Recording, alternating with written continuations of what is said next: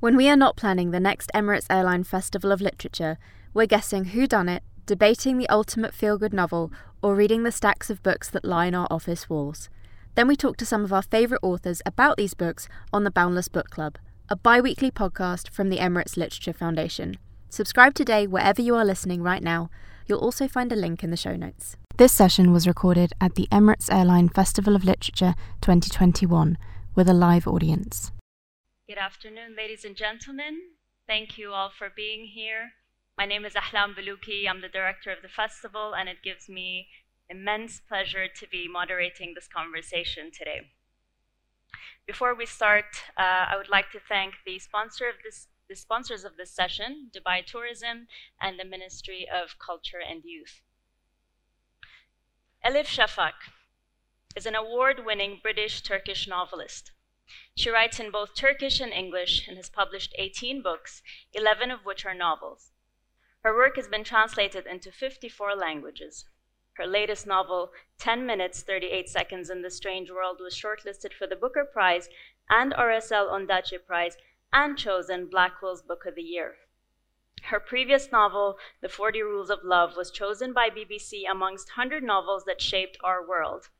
Shafak holds a PhD in political science, and she's taught at various universities in Turkey, the US, and the UK, including St. Anne's College, Oxford University, where she is an honorary fellow. Shafak is a fellow and a vice president of the Royal Society of Literature. She's a member of We Forum Global Agenda Council on Creative Economy and a founding member of ECFR, an advocate of women's rights, LGBTQ rights, and freedom of speech. Shafak is an inspiring public speaker and twice TED Global Speaker. She contributes to major publications around the world. She was awarded the Medal of Chevalier de l'Ordre des Arts et des Lettres. In 2017, she was chosen by Politico as one of the 12 people who will give you a much needed lift of the heart. Shafak has judged numerous literary prizes and chaired the Wellcome Prize and is presently judging the PEN Nabokov Prize. Please welcome Elif Shafak. Thank you so much. So good to join you. Elif, it's such an honor to have you speak at the festival this year. Thank you for being with us. And how are you? I'm, I'm okay, but it's a very strange time, isn't it, all around the world? Uh, it's, a, it's a crossroads and it's a very worrying time. So maybe we'll talk about our worries as well throughout yeah. this talk. I'm actually I'm I'm quite interested in your contemplations of the last year, and you've captured it so well in your um, latest nonfiction, uh, "How to Stay Sane in an Age of Division." And if everyone's okay with it, and if you're okay with it, I think we'll keep the conversation fluid, and we'll go back and forth between um, "How to Stay Sane in an Age of Division" and "10 Minutes, 38 Seconds in the Strange World," so that um, they're quite linked together as well. So to start the conversation, um, I want to. Uh, this is not a spoiler. Uh, the main character in uh, the book, Layla, actually dies in the first page um, of the novel. And I want to just ask you if that was an immediate challenge that you put in the beginning of your journey with this book. Indeed, and I so appreciate that you also mentioned the, you know, the, that the two books are connected. In fact, even though one is fiction and, one is one is non-fiction. Um, re- with regards to 10 minutes 38 seconds, it was a big challenge actually to have a main character who dies on the very first page. Um, however, I became very interested in these scientific studies that show after the moment of de- de- death, after our hearts stop beating, the human mind can remain active for another few minutes. And sometimes this can go on up to 10 minutes. So, to me, as a writer, that was a big puzzle. What happens inside the human mind in that limited amount of time? And if it is true that the part of the brain that is in charge of long term memory is the last bit to shut down, then what do the dead remember? Do they remember the good things or the bad things? So in a way, that gave me the structure of the of the novel. And as Layla remembers, even though she is dead, her brain is still functioning. As she remembers her past, I think we travel not only into her story, but also the stories of her friends, of Turkey, and maybe the entire region, um, but always told through the eyes of outcasts. And was that a challenge for you, having every chapter be a minute? It was. It was a challenge, and actually, for this novel, I had to let go of so much. So, what was so challenging for me was to delete rather than to write because I had so many more memories that I had in mind for her. But then when you have only 10 minutes and 38 seconds as a writer, you have to think what would stay with her in her last moments and everything else you have to erase. So letting go of the chapters that I had written, it was supposed to be a longer book. That was actually harder, but I preferred it that way. I wanted it to be tighter, you know, and and and flow faster and I was very much aware that she had only a very limited amount of time left on Earth. Yeah, and, and I found it really interesting how every chapter started with a flavor that Layla would remember. So whether that's sugar and lemon or cardamom and coffee.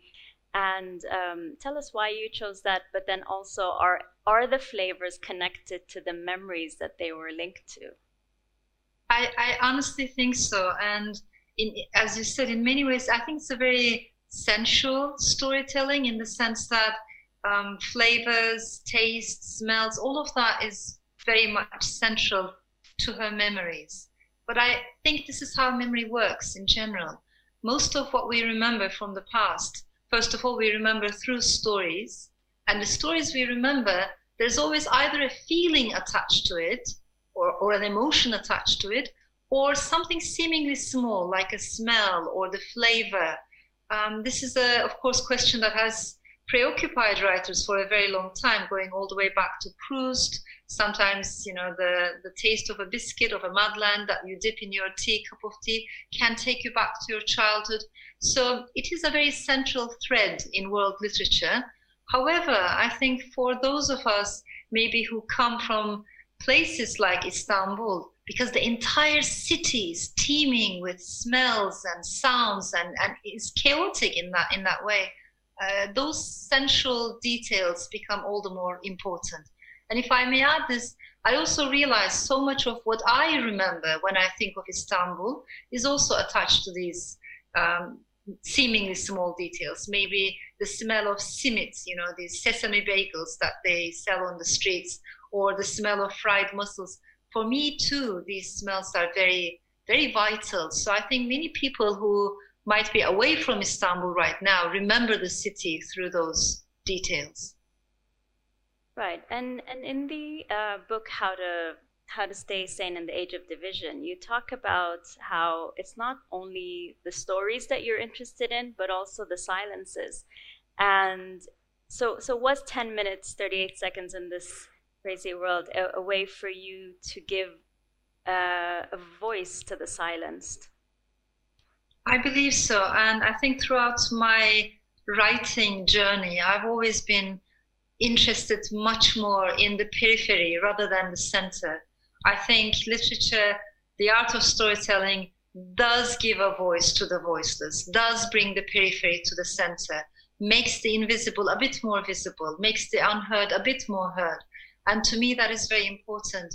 Maybe we will touch upon that. But another very crucial detail about this book is, of course, an actual cemetery that exists in Istanbul. In Turkish, we call it Kimsesizler Mezarlığı, which maybe the literal translation would be the cemetery of people who don't have a companion in life, people who don't have a friend in life, anyone. Um, and, and I became very interested in this place years and years ago when you do research, you realize most of the people who are buried there have been shunned by their families, rejected. They haven't been given a proper burial. So there are many minorities buried there. There are abandoned babies, and there's a growing number of refugees. We always in newspapers read about an Afghan refugee or a Syrian refugee um, who might have lost their lives. Uh, but where are all these bodies taken? They're taken to the cemetery of the companions in Istanbul. So it is a very sad and, and strange place in the sense that there are no tombstones, only numbers. It's a place where actual human beings are turned into numbers. And my instinct as an author was to try to reverse that process and take at least one of those numbers and give it a story, give it a name, give it an individuality. Because I think literature has to and does de- rehumanize people who have been dehumanized constantly. Right. And if we look at Layla's story in the book, um, she's a sex worker who uh, has now passed away and is left in the dump. And then when she's looking back at her life, um, she's had a difficult childhood, which she relives. Um, and then, you know, this concept of finding um, your, your water family or the people who you choose in life to be the closest people to you when you've come from, from a difficult background and then the journey she has with the people around us. Tell us a little bit about, um, about that. It makes me happy when people say to me, even, even though this is a book that deals with difficult subjects and um, such as death, such as sexual abuse, um, the life of Layla is, has not been easy at all from the very beginning. But despite all that, sometimes readers tell me that this is a this is an uh, this was an uplifting reading experience for them. And when I hear that, I feel happy. And I think the reason why people find this book uplifting is precisely because of that theme of friendship, solidarity, or sisterhood. I find these bonds incredibly important. I think there's a there's a moment when one of the characters she says, um, we have two types of families in life. We have our blood families, the families we grow up in and with. And if those families are loving and kind and tender, that's a blessing, and we should really count our blessings. But not everyone is as lucky, and particularly to those people, the book is saying, please do not forget, as you keep living, you're going to have another type of family, and that's going to be your water family. Our water families are composed of our friends, not acquaintances, but friends. And I think the number of those friends can't be dozens and dozens, maybe five, maybe six maximum. But these are the people who are the witnesses of all the journeys, of all the seasons that we go through. And when we fall down, they pull us up, and we do the same thing for them. So, my experience in Istanbul and elsewhere is particularly for people, for sexual minorities, for cultural minorities, for anyone who feels like the other for anyone who has been pushed to the periphery, these water families become all the more important and they help you to keep going. Right, and, and Layla finds her five uh, throughout the journey of the book, and they are the people who are closest to her in life.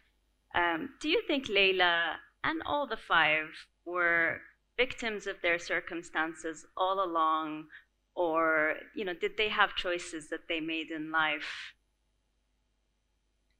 I think it's a mixture. Um, I don't like to use the term victim that much in this context. Of course, they the fact that they live in a very patriarchal society, the fact that they live in a very homophobic society, um, all those deeply rooted prejudices, biases, discrimination, all of that affects their lives enormously. But at the same time, in my eyes, they're not weak. They're not silent. These people are not passive so they have been victimized by their circumstances, but they also resist. They also try. There's constant struggle and laughter and joy and love and friendship and sisterhood. So it was that aspect of life that I also wanted to emphasize. Um, you say uh, in how to stay sane in the age of division. You say uh, there are many citizens across the world today, and their number is growing, who have a hard time recognizing their countries, walking like strangers in their own homelands. Um, in the case of Layla and the five um, and her five, um, they were strangers amongst their blood families as well, um, and and and that influenced their destiny. Mm-hmm. Indeed, and and I think when countries go backwards, I honestly think we women need to be more concerned because the first thing that will be taken away will be women's rights. We have seen this in country after country. Also, it is not a coincidence that wherever democracy crumbles, that's in that place, the appreciation of diversity is also lost. So there's a direct correlation for respect for diversity and the quality of democracy in a place. What I have experienced in Turkey is as we have been sliding backwards, as we have seen an increase in nationalism, in religious fundamentalism, we have also seen an increase in authoritarianism. Equally, we have seen an increase in patriarchy. We have seen a loss of women's rights. And in that context, if you are deemed to be different in the eyes of the society, for whatever reason, it could be the color of your skin, it could be how you look, it could be your sexual identity, it could be anything that attaches the label different to you, then your life is going to be difficult. So I, I wanted to also explain that diversity is, is beautiful. Diversity is, should be celebrated. But this is not only a problem that happens in some countries. I think it's happening across the world. Like when i look at the debates across europe um, there's so much attack on diversity right now against immigrants against people coming from um, different religious backgrounds different cultural backgrounds. So for me, there's a direct correlation between our respect for diversity and our readiness to embrace democracy. Right. Um, I want to come back a little bit to your creative process and your style of writing, which you know so many are in love with. And um, there's a couple of moments, like in the book, where you know, you describe things in a way that only you do. Um, and that's, you know, when, when you say she kept a secret like an oyster hides a pearl. Or when you say, uh, you know, when her brother is born, she saw a feather on the side of her eye, and it could have been a bird or it could have been an angel passing by. And these stunning uh, ways that you use words, I'm interested in how that process is. Is that, you know, something that comes naturally to you? Is that something that requires deep contemplation or are you like constantly observing your physical environment for in search of analogies for your books? I so appreciate this question. I think it does come naturally in the sense that maybe i perceive life like that. Um, so for me not everything is rational not everything is logical. Maybe partly because i was raised by uh, a grandmother who was a little bit, I don't know how to explain it, but more spiritual. So I had an unusual upbringing. I was raised by two women. Uh, I was born in France. I was born in Strasbourg. But shortly afterwards, my parents got separated. My father stayed in France, and my mother brought me to Turkey. For her, Turkey was the motherland. Uh, for me, it was a new country completely. And we came to my grandmother's house. And this was a very conservative, very, very patriarchal neighborhood. And in many ways, I think I felt like we we were the outsiders. We didn't. I, I, I didn't think I quite fit in that environment. But I was also very much aware of the solidarity between my mother and my grandmother. My mom is very, um, very westernized, very modern, very urban, rational, secular. Grandma is very different. She's more Eastern, more irrational in many respects, less educated because she was not allowed to have a proper education because she was a girl. And at the same time, she was a huge supporter of women's education. So, and, and she was a very wise woman. So she taught me that you, there are different ways of attaining knowledge. That knowledge is not only about books, that knowledge is not only about diploma either, there are different ways of thinking. So maybe this distinction that I make between information, knowledge, and wisdom, partly I took from her. But the reason I'm mentioning all this uh, and my own background is because I, from my mother, I got my love for written culture. From my grandmother, I got my love for oral culture. And oral storytelling is usually looked down upon by sometimes intellectuals because it's regarded as the domain of you know, uneducated people or just irrational beliefs. I've never looked down upon oral culture. Mm. I respect it, and there's a part of me that wants to bridge written culture and oral culture. So many of those details that perhaps you see in my books come to me naturally probably because of my own upbringing, that mixture, that hybrid upbringing that I myself had. And also because I, am I'm, I'm interested in the poetry of life. I'm interested in the magic that exists inside life. And you write about identity. And if, if I were to ask you where you see yourself, um, where are you at home? Um, what is identity to you? What would you say? Such a such an important question uh, and, and a very complicated question for me at least. I am not very fond of identity or identity politics in the sense that when it becomes more singular, more sharply defined, uh, I don't feel comfortable. I'm interested in multiple belongings. I think I'm interested in fluid identities or, or defining it in terms of water rather than mutually exclusive categories. So when I do look at myself, for instance, I, I, am aware that I'm, I'm an Istanbulite, or I would call myself an Istanbulite. Uh, and I think my love for Istanbul is very visible in my work. Wherever I go, it will come with me. But I also feel very attached to the Balkans. So put me next to a Greek author or a, a Bosnian author, Bulgarian author. I have so much in common with them. Equally, I feel very attached to the Middle East. I have so many elements in my soul that I bring with me from the Middle East um, and that will always be with me. At the same time, I am European. Over the years, I became a Londoner, I became British, and despite what politicians have been telling us in the UK, especially because of this Brexit mess that we're going through, um, we, they've been telling us that if you're a citizen of the world, that it means you're a citizen of nowhere. And I reject that. I don't think that is true. You can be from here and at the same time from multiple places. You can have local attachments and global attachments or international attachments or regional attachments at the same time. We can have multiple belongings.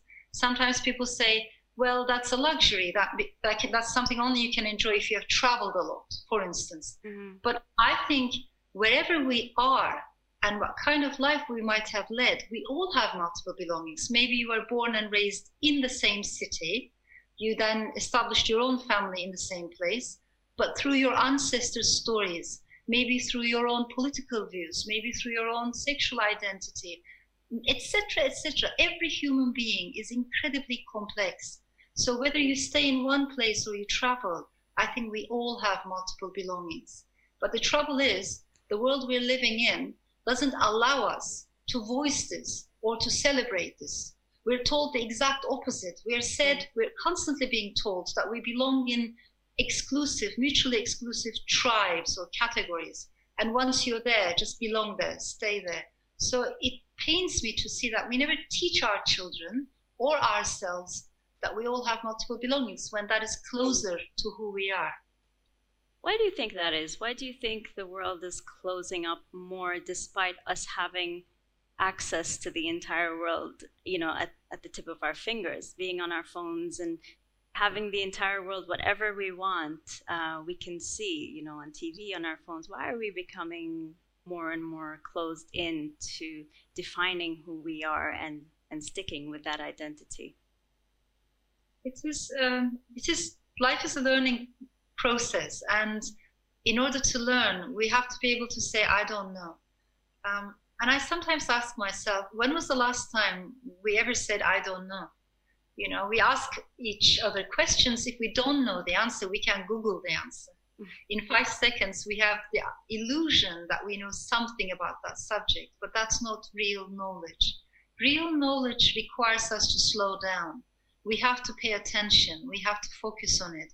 Real knowledge requires books, storytelling, but most importantly, not to rush into judgments, prejudices, biases.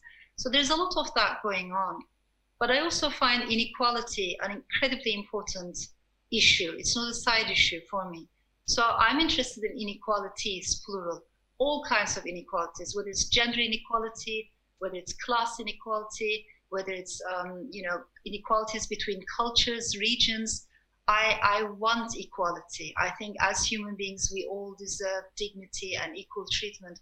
So all those existing fractures and inequalities also create huge gaps between people. We're living in a very troubled time. And unfortunately, we've seen the rise of populism.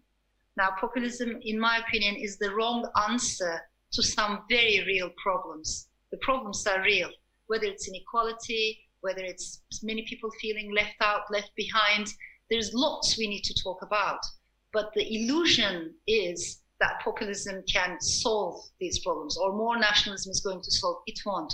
So, in a nutshell, all I can say is uh, we have major global challenges ahead as humanity, whether it's the possibility of another pandemic, whether it's cyber terrorism, or maybe a financial crisis. We have seen that a virus that comes from one part of the world can change the lives and livelihoods of people living miles and miles away. We are all interconnected.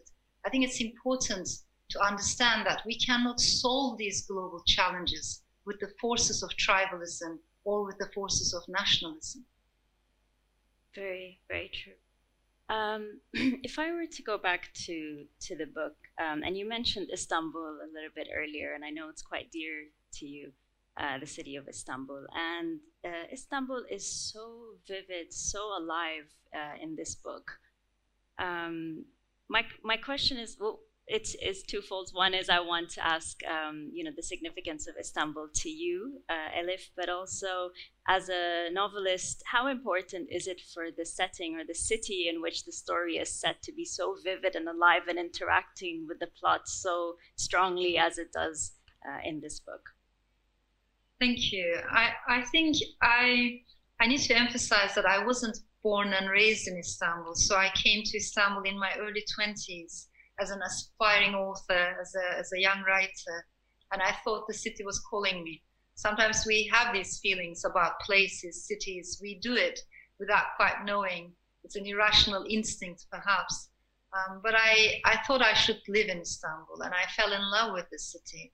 And when you are an outsider like that, maybe you pay more attention to the details that the natives or people who are there, the locals, might not be paying as much attention anymore because for them it's, it's normal.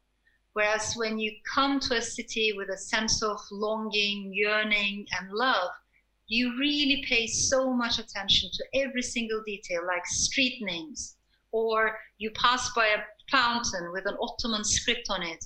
Then you start studying, you know, who lived there, what happened on that street.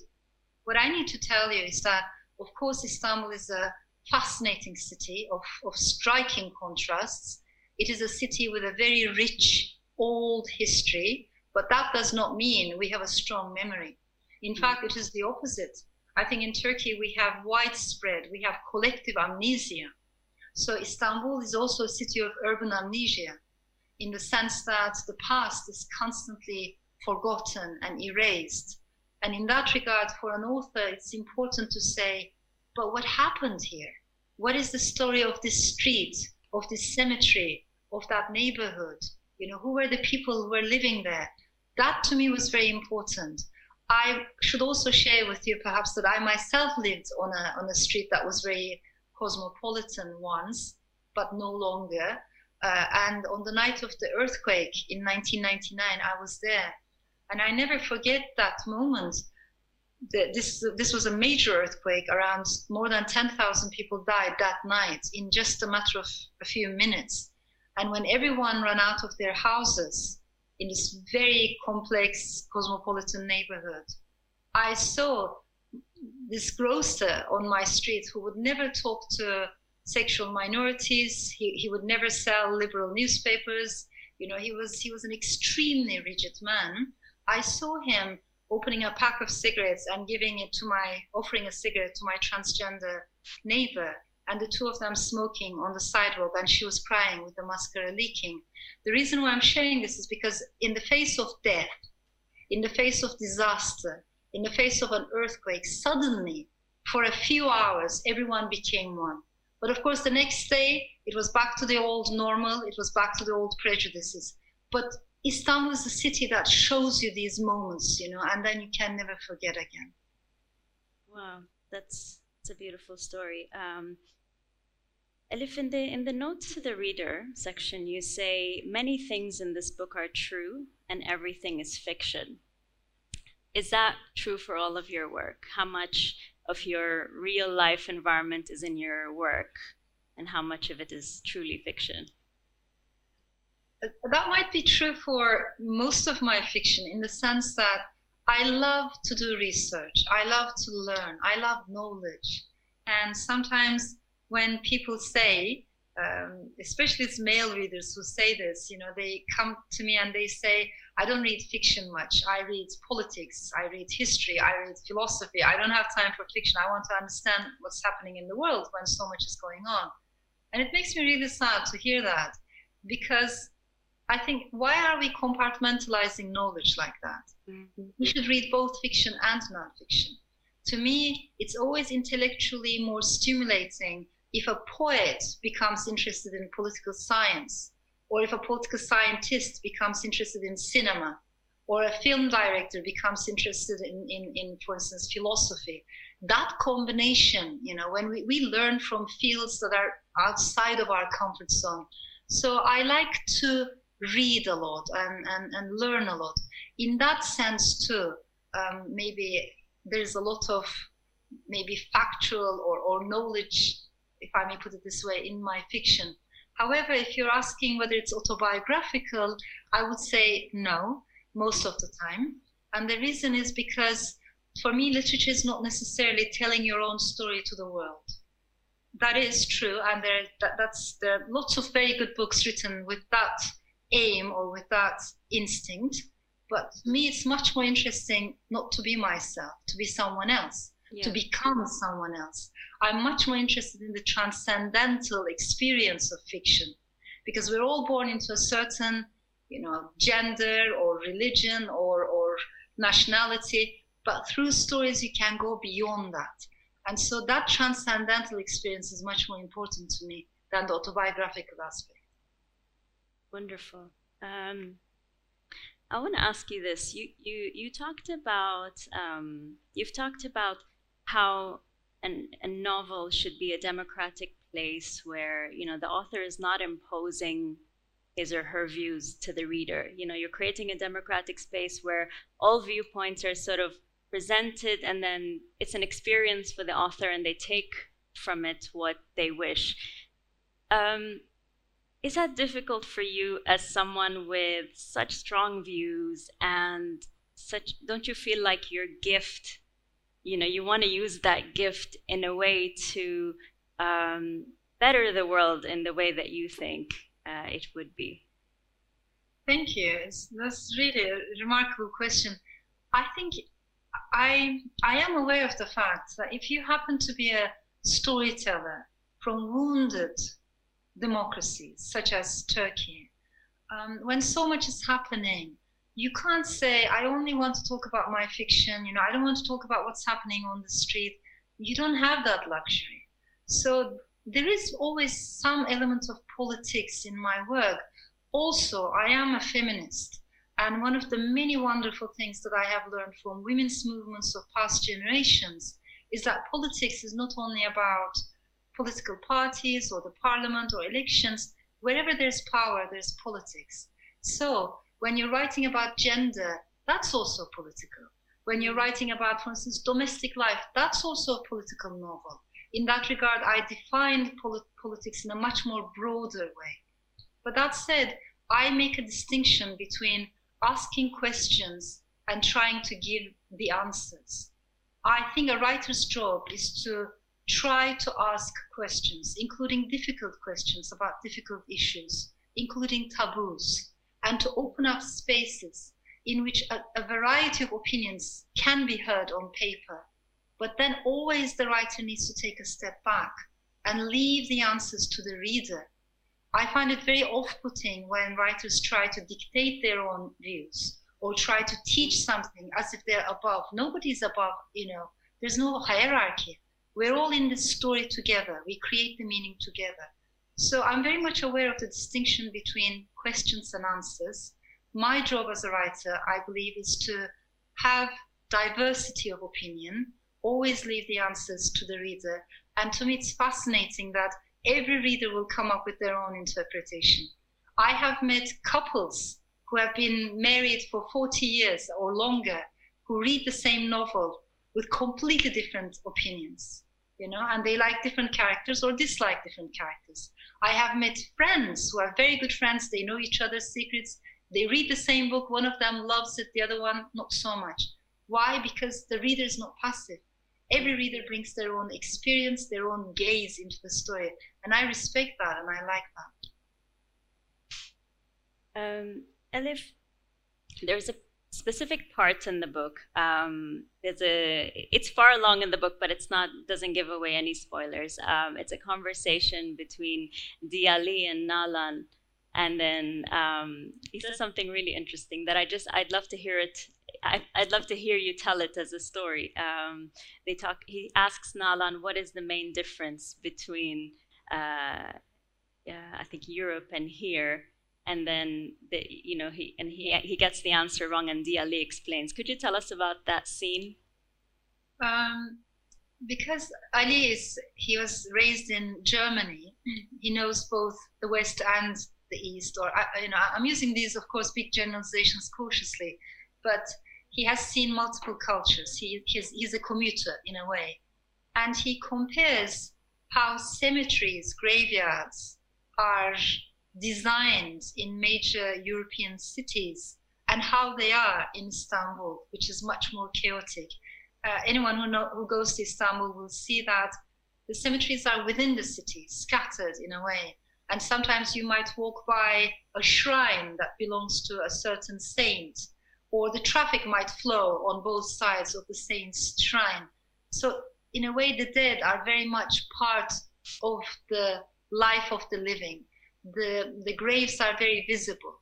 And he talks about the social psychology, the social implications of having cemeteries or graveyards outside of the city or outside your um, daily life, you know, having them compartmentalized or to learn to live with the ghosts of the past. And I, I think it's something that I also think about a lot.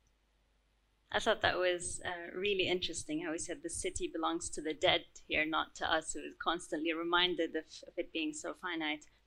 Um, can I ask you to read a very small section um, of How to Stay Sane in an Age of Division uh, on page 42 uh, about leaving motherlands? Yeah, thank you.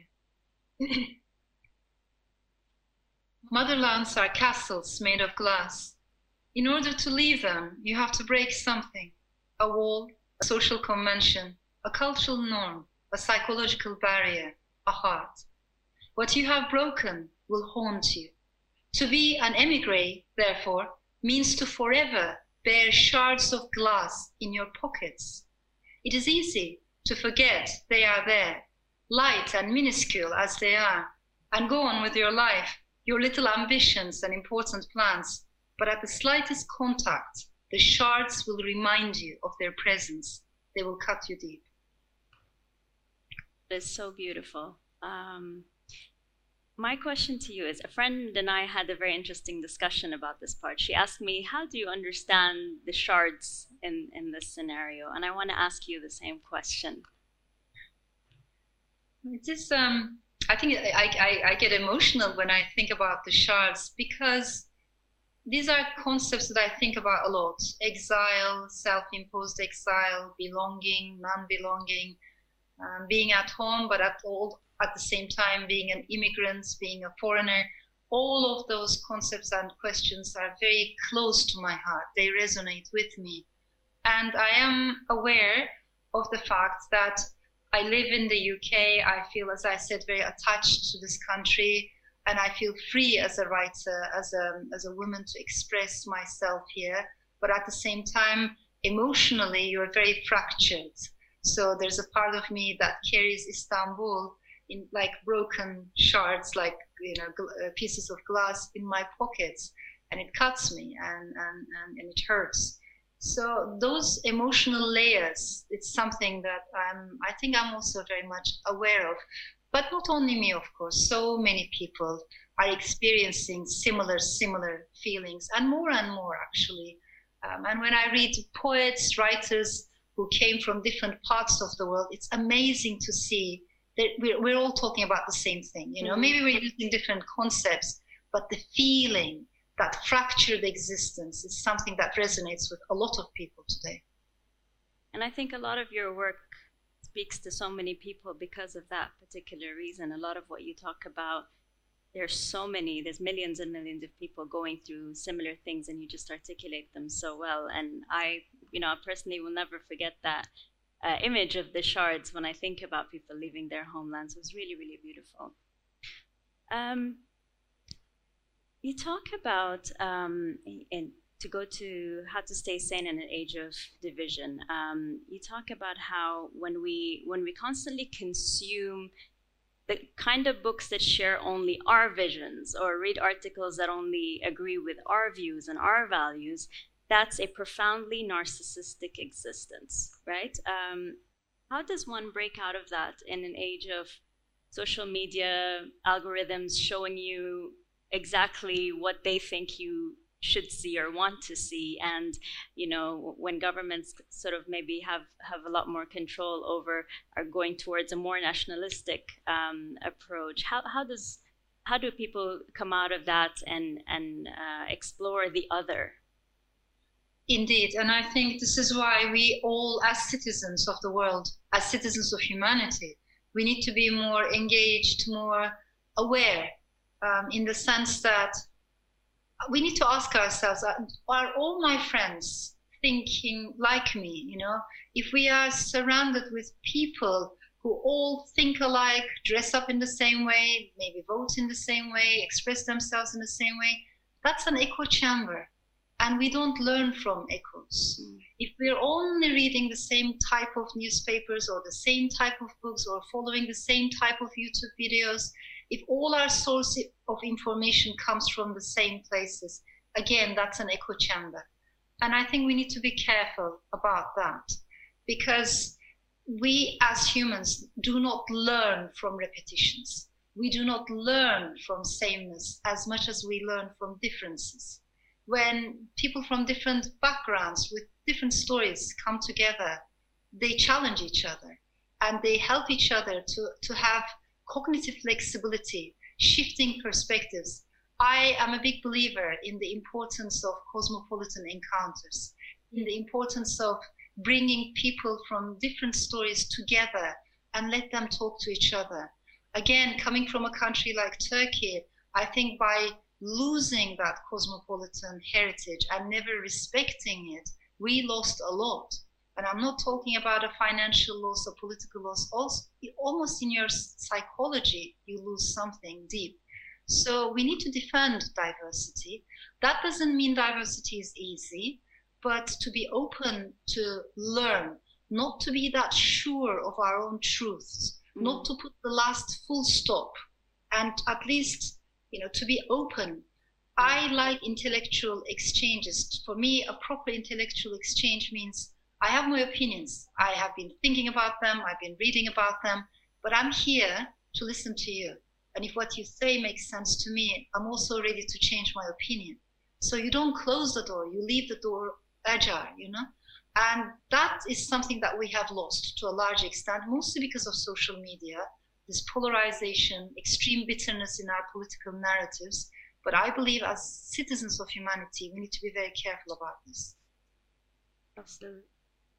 Um, you talk about the pandemic not just being a public health crisis or an ec- economic recession or a political uh, incompetence. You talk about it being a crisis of meaning. Um, talk to us a little bit about that. I think until almost recently, uh, quite recently, there was this arrogant view of the world that divided the entire globe into almost two camps, into solid countries and liquid countries. Maybe I should start with an example. Um, I, I, never forget this scholar with all the good intentions who came to Istanbul to study. She was, she was writing a paper on women writers from the Middle East. And at some point in passing, she said to me, this American scholar, that it was very understandable for me, a feminist, for me to be a feminist because I was living in Turkey after, after all. Mm. And I, it stayed with me what she said there between lines as if you need to worry about women's rights or human rights or freedom of speech or democracy in some parts of the world, but not really quite so much in America or in Europe or in the developed Western world. But what happened after 2016 is that that dualistic way of seeing the world has been shattered to pieces. And now more and more people realize that there's no such thing as solid lands versus liquid lands. And in fact, we're all living in liquid times, which means it can happen in America, as we have seen. It can happen in mm-hmm. Europe. It can happen anywhere. And we all need to think about women's rights. We all need to think about democracy. We all need to think about what kind of a future do we want, not only for ourselves, but for the coming generations. That already was the political atmosphere. But on top of that, when the pandemic came, I think it forced us to ask some even more meaningful questions with regards to our main values. You know, what is happiness? Is it making more money? Is it making more profit? What should be our aim in life? Or, or is happiness really having the freedom to walk in the park and sit under a tree? Because with the pandemic, suddenly you realize you can't do these things that you take for granted. And I think it shifted people's perspectives. But it also helped us to question things like what is democracy? Um, do we want what kind of, you know, uh, as I said, a life we, we want to live together? Um, we also need to understand that the pandemic was hailed, not hailed, of course, but it was called as a great equalizer mm-hmm. in the sense that here in the UK and elsewhere, we have been told that because pandemic recognized no distinction, no differences, we were all in this boat together. You know, whether you're whatever your skin color, whatever your gender, whether you're rich or poor, we're all in this together. It's a great equalizer. But in reality, it didn't work out that way. So, for instance, in London, if you happen to live in a poorer neighborhood, your chances of getting the virus and dying of the virus are almost three times higher than someone living in a wealthier neighborhood or if you happen to be an immigrant, you know, brown communities, black communities, refugee communities have been affected from the pandemic in a much, much more worse way than um, people who were more privileged. So all these inequalities will also became very visible with the pandemic, which forces us to mm. rethink about our societies, about, about coexistence, peace. So the reason why I'm saying it's a crisis of meanings is we have to redefine our concepts and values. Absolutely. Um, Elif, I can talk to you all day, but I don't want to be selfish and keep you to myself. I'm going to open up to audience questions. I just have one last question from me. Who are your five? Oh, beautiful question. Um, I, I mean, there are there are friends who mean so much to me, who are very close to my heart. But among my five are also books. I hope this is not a very strange answer. Maybe because I was a single child, you know, raised by a single mom, I had a very lonely upbringing. Books really, really became my friends from an early age onwards. So I have very dear friends. I, am a big believer also, as I said, in sisterhood. But within my five, I would also definitely mention books. Wonderful. Thank you so much. Um, if anybody would like to ask questions, can I please ask you to walk over to the microphone uh, at the center of the room and queue up uh, at a distance? And please keep your mics on uh, while asking your question. Yes, please. Walk.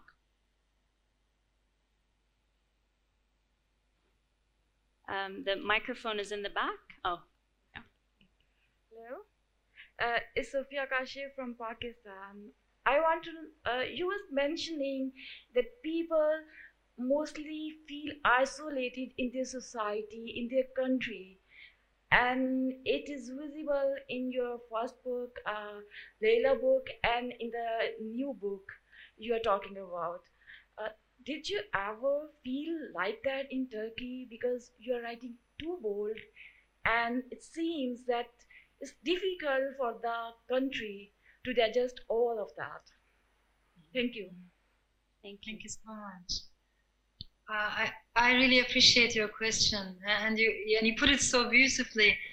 Did I experience myself similar feelings? Of course, um, and lots of reasons. You know, when I look at my my own journeys, there were many times for different reasons I felt like the other myself, uh, and I felt like I didn't quite fit in, or this sense of loneliness. It came with me, um, and and maybe you feel a bit like an insider outsider in the sense that emotionally close enough to love the people, understand the culture, but also enough of an outsider to keep a little bit of a cognitive distance. And I think that cognitive distance is important. It's like you want to talk about a painting, you take a step back. You want to talk about your homeland, you take just a step back, but not too far away. So that little bit distance is sometimes important for to, to enable us to see things. Also, perhaps writing in English, we didn't get a chance to talk about this. I write in both English and Turkish. Sometimes you don't need to physically travel, but traveling within languages, commuting between languages, also helped me to think about my own culture more closely. You know, I started thinking about words that can't be translated from one language to another very easily. And that pushes you to think more carefully about cultures. You know, why is it like that? Why can't I find the exact um, translation for that word in another language? So I, am someone who also very much believes in, in the commutes between between languages. Um, that was a little bit misunderstood in Turkey when I started writing in English first. Some people reacted to me and they said she can't be called a Turkish writer anymore. Uh, but th- that's not how my mind works. I think we can dream in more than one language. We can write fiction in more than one language. And sometimes I'm always amazed to observe women who express their anger in one language, immigrants, you know, who choose to express their love in another language. I, I, I pay attention to such details. Uh, every language gives us another zone of existence. I'm not saying it's easy. I think as immigrants, we're very much aware of the gap between our minds mm. and our tongues you know, we always want to be able to say more and we end up saying less. That gap is very frustrating, but it also pushes us and, and encourages us to think harder, work harder. So that commute is also another space where I can express my loneliness. Yes, please.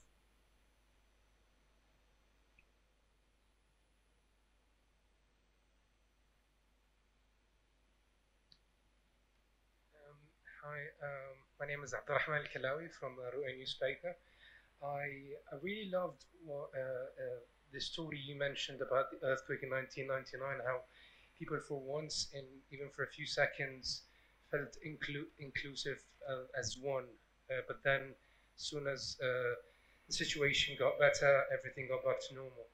What do you think is an ideal role or something you would advise individuals? on their own that they can do for us to get to that mentality where everyone is included because there are things not within people's grasp at the moment as individuals. But what do you think is an ideal start for individuals to get to that process? Thank you. Thank you so much. Such a beautiful question. Um, i think this is precisely why we need stories because when I learn someone's story, it's much more difficult for me to make generalizations about that person's religion, race, uh, ethnicity, or nationality. If I don't know, then it's easier. Also, I think we need to be careful about numbness. The numbness is something that worries me a lot. I write about it a little bit in this booklet in, in How to Stay Sane. Um, if there's one emotion that that scares me, that is the lack of all emotions. It's indifference, it's apathy, it's numbness. I am very interested in the memoirs of survivors of you know, people who have gone through the darkest chapters in human history. They always warn us about indifference. If we stop caring about each other's stories, if we stop caring about each other's pain, um, and if we regard people as only numbers, then there comes the threshold when it makes no difference whether it's 5,000 refugees who have lost their lives or 500,000, whether it's this number of people who died in one part of the world or that number of people. Numbers do not stay with us. We do not register. We do not feel them.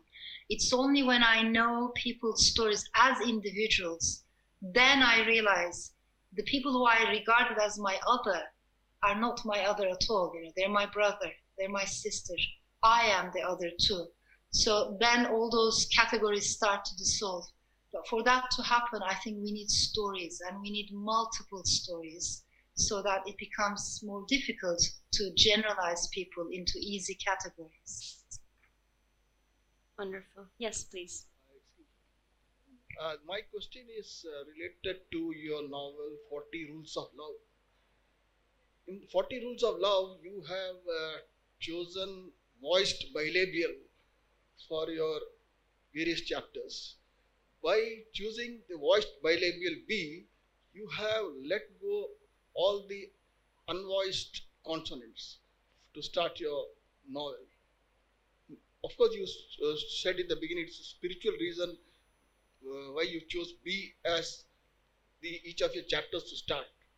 By doing that, have you limited yourself by not using voiceless consonants to start your chapters? I, am terribly sorry. The, the, the voice uh, quality, I couldn't hear all of your question very well. I just, um, just one, uh, the, you have used voiced bilabial B cha- start all your chapters in the 40 rules of love. Whereas uh, by doing that, you have limited yourself by not using other alphabets like L or other voiceless mm-hmm. uh, sounds. Okay. Mm-hmm. Mm-hmm. Uh, so otherwise, I like the novel very much. The killing of the silk for silkworm, and uh, also I feel that uh, for me there is some influence of Swami Vivekananda. I do not know whether he has influenced you or Mr. Swami Vivekananda has been influenced by Shams of Tabriz as well as you. Thank you. Thank you so much. Um, I, would love to talk about 40 Rules of Love, but I always feel hesitant um, when people ask me uh, more layered questions about um, you know why I did I, I, wrote it in a certain way because sometimes it's it's such an irrational thing you know when you are in the middle of a story um, you just I love to follow the flow of the story. And if I may share this with you I as you can imagine I have a lot of respect for both Rumi and Shams of Tabriz so it's a labor of love that book but at the same time as a writer I do not believe in heroes I do not believe in putting anyone on a pedestal. I want to treat everyone as human beings, and human beings are complex with our mistakes, with our flaws. So I wanted to have a multi layered storytelling that uh, looks at love from different angles. Sometimes readers thought that those 40 rules were uh, written by Shams of Tabriz, I, I made them up when I was writing the novel. But of course, as a writer, when, when you invent these rules, you also have to respect the, the source, the, the Sufi, the mystical teachings that I, that I research a lot. So um, I try to base those rules on the things that I had read. I, am interested in those silenced voices. I'm interested in those unheard voices uh, and I'm interested in that in the mystical uh, aspect. But I'm not someone um, who tries to. I'm not sure I heard the question very well, so I'm just talking about um, how I approach the book. You you warn me if I am missing anything. Um, but basically, I think I'm, I'm, someone who, as I said, I, I see life as a constant learning, as a journey. So rather than saying, sometimes when people say, think that the 40 rules of love is you know answers lots of questions i feel honored. But it is my way of storytelling. Someone else's interpretation will be completely different. And i'm very open to all of that as well. All i can say is, is it's um, to me it's a very much a labor of love mm. that book like uh, because it felt very close to my heart when i was writing it Thank you, Elif. And unfortunately, we've run out of time for, for today. Um, we would like to thank you very much and hope that very soon you'll be able to join us here in person and uh, that we can all meet you and have book signings and, and have you with us in Dubai. Um, an amazing, I'm sorry, I know there's lots of questions, but we have to sanitize the room for the next. Okay, one last question. One, last question. Um, hi, my name's Eliza, and I'm also from Pakistan, and I'm 17 years old. And currently at school, I'm actually writing an essay comparing the Islam, the Sufi Islam in 40 Rules of Love to that of the real life Ottoman Empire. But um, I wanted to ask because I'm also an aspiring author. You talked about how you love observing the poetry of life and how these observations kind of manifest in your work. But beyond a more instinctual or effortless kind of creativity, do you have any specific systems you use to help you fuel your writing? Something that perhaps new writers can try to implement in their own writing process? Beautiful question. I think I believe as writers we need to be two things all our lives, not just at the beginning, but all throughout our lives. We need to be very good readers. Uh, I believe in the importance of reading, as I said, in an interdisciplinary way, in an eclectic way, so not only to read fiction, but read fiction and nonfiction, not only from the East, but East and West, or just ha- having very diverse reading lists is something that I have benefited from in the sense that I've learned a lot from. And I believe in the importance of being good readers. But secondly, being good listeners. I think as writers, we need to listen to what people are saying all the time. I try to listen to two things what people are saying, but also with what kind of energy what kind of emotions they are saying what they're saying. So we need to constantly listen to what the world is saying to us and be open to learning. What I do in my writing process, whatever the subject that I feel I am going to write on, I try to read everything I can find on that subject. Um, I need to know what I'm talking about, especially if it's a historical book. I have to do a lot of research. But then there comes the moment when you stop reading and after that you can fly you know after that you can start imagining and from that moment onwards um, it's just it's just you follow your instinct i think there are two ways of writing a, a novel one is a bit like engineering in which the novelist wants to be in charge of the book uh, and there are wonderful books that have been written with that on that with that approach um, but in that regard the, the, the novelist wants to know how the novel is going to end, you know, what each and every character is going to do. A second way is more like you don't quite know what you're doing. You follow your intuition, but you have a strong intuition. Uh, and you have to honor that intuition with knowledge. I think my path is the second path. Sometimes I don't know what the characters are going to do in the next chapter. Sometimes I don't know how the story is going to end. I like it when my characters surprise me, but I follow that strong intuition. So constantly reading, writing, learning, and listening uh, is something that I have learned a lot from. Thank you so much, Elif. It's been an absolute honor.